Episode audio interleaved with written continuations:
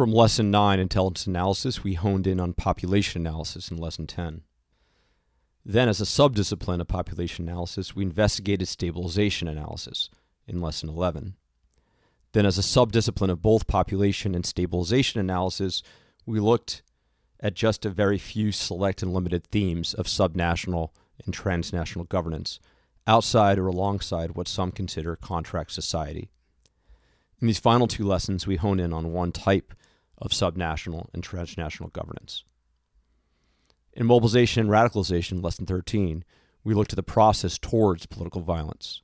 In lesson 14, we look at political violence itself. To some degree, we want to challenge ourselves to look at lessons from the global war on terror and leverage them to inform approaches to great power competition. Specifically, we'll analyze the information warfare strategies of networks that conduct political violence, either as a backdrop to contested and battle spaces of great power competition, as proxies of great power competition, or as tools of great power competition.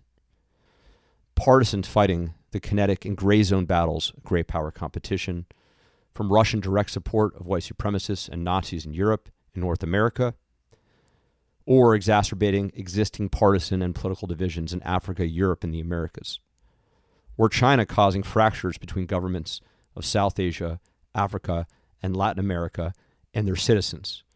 Governments accepting impossible China loans while citizens, First Nations people, indigenous movements, and other civil societies, or civil societies writ large, I should say, while they lose resources and jobs and suffer the consequences of almost immediately crumbling infrastructure and seemingly forever debts brought to you by Beijing. The war in Ukraine, off and on fighting in Mozambique, and humanitarian crises in Yemen's fractured civil war underline this political violence and partisan warfare. But before we jump into literature on guerrilla proxy and partisan warfare for lesson 14, let's take a step back. Why is studying mobilization and radicalization important to this course and important to our studies at NDU? I'll provide five reasons. First, organizations of political and ideological violence, from neo Nazis to Hezbollah, to Abu Sayyaf, to Hamas, to Al Shabaab, to Boko Haram, offer the most potent lessons in information warfare strategies, arguably, to state powers.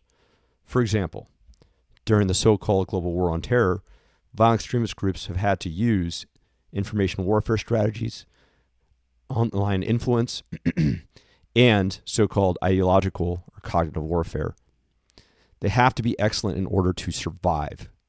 That ISIS still exists and grows like wildfire in some areas of Southwest and Southeast Asia and West Africa, for example, after their military defeats in Syria and Iraq is testament to their bravura influence strategies. Beijing, the Kremlin, and Tehran, they study violent extremist group influence strategies for core lessons on how to do influence themselves. Corporations study violent extremist movements and strategies for branding and marketing lessons. No joke. Violent extremist organizations are a meta case study of information power, information strategy, and influence best practices. It's not a force multiplier, it's not a money saver for violent extremist groups. They conduct information persuasion and influence campaigns to survive. Two, we discussed foundational narratives in our very first information lessons back in September, which many argue play a strategic role in radicalization, counter radicalization, and political violence. Violent extremist organizations and other politically violent entities have a national or regional or world vision which they may want to impose. ISIS, for example, wants to disrupt the international rules based, Westphalian based, realist based structures. And to do this, they must have a visceral understanding of foundational narr- narratives, sacred values, worldviews, biases, and necessary hooks to inspire lone wolves and inspire local partners. To hijack the driving forces of disparate tribes and cause instability. Has ISIS used, translated, and influenced via foundation narratives? Well, it's a fair question. And I want to ask I want you to ask ourselves, I want all of us to ask ourselves, if every single ISIS militant fighter and leader dropped dead at the snap of my fingers right now, who among us believed that the movement would die? That the influenced young people would not still attempt to keep the movement moving? That their very military defeat would play into the core narrative of innocence under attack, in a vision of the future that calls for nothing short of an apocalyptic war? That ISIS isn't spending 24 hours every day trying to influence and recruit for future generations of fighters and leaders. Three, we have our theme of finite versus quote unquote beyond limits ways and means. Not only do violent extremist organizations and other politically motivated violent organizations like ISIS not get bogged down by borders in the Middle East and Africa that were drawn by a wooden ruler. Not only do they operate in the seams between geographic combatant commands, not only do they exploit US US's supposed pivot to the east and focus on great power competition, but they also hold a strategic vision that calls for any and all ways and means. What works is what is put to work, no matter how lo fi, no matter how seemingly rudimentary. The good ones are not so suicidally stupid as to get on sat phones or directly go on Twitter. They operate outside what some define as the global information environment, but still affect the global information environment each and every day. Most importantly, they use all means, private and public, with impunity and prejudice, beyond the DIME construct, beyond what is taught in traditional military education. They take lessons learned from 20th century atheist communist movements, lessons learned from ancient Chinese and Indian and North Africa literature. Number four, they show extreme flexibility. They seem to often change their complete identity and strategy the moment the situation calls for a rethink on ways and means. Most often, this is displayed as good, flexible operational art with a common guiding vision. Occasionally, they show some elements of being complex adaptive systems on the quote unquote edge of chaos. They exhibit self organization, complexity, inter- interdependence, and coevolution.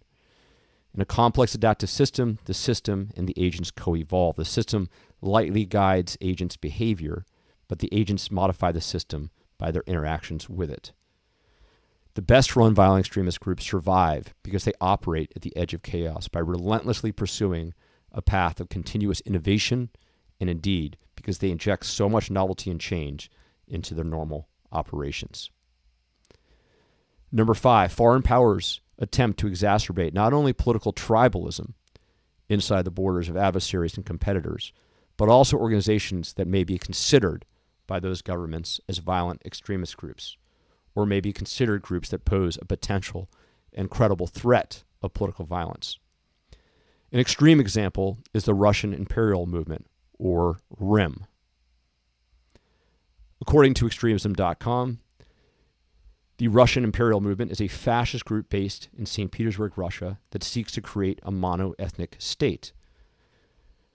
And I go on to quote Although the group is not openly sponsored by the Russian state, that can be argued, by the way, the RIM has allegedly recruited and trained Russian fighters for Russia's ongoing conflict with Ukraine, even today. Some experts say the Russian government is actively cultivating ties among right wing extremist groups to undermine Western democracies. They turn a blind eye to right, far right paramilitarism within its borders, actively cultivate, neo Nazism in the West, and these decisions, I go on to quote, align with this broader project to sow discord in Western democracies.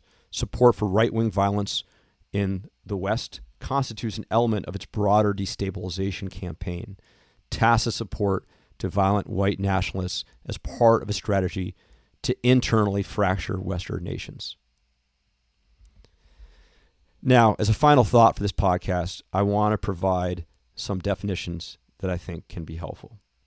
Resistance movement, an organized effort by some portion of the civil population of a country to resist the legally established government of an occupying power. This is according to JP 1 2. Legitimate governance, according to JP 3 24, the authority to govern is dependent upon the successful amalgamation and interplay of four factors mandate, manner, support and consent and expectations. When the relationship between the government and those governed breaks down, challenges to authority may result. This definition is highly contested. Irregular warfare, according to JOCIW 2000 from 2007, a violent struggle among state and non state actors for legitimacy and influence over the relevant populations. Irregular warfare favors indirect and asymmetric approaches, though it may employ the full range of military and other capabilities in order to erode an adversary's power, influence, and will. It encompasses insurgency, counterinsurgency, terrorism, and counterterrorism. Unconventional warfare. According to TC 18 1 from 2010, enable a resistance movement or insurgency to coerce, disrupt, or overthrow a government or occupying power by operating through or with an underground auxiliary and guerrilla force in a denied area, with a scope that frequently exceeds the capabilities of a military alone. Foreign internal defense. This is from JP 3 22 from 2012.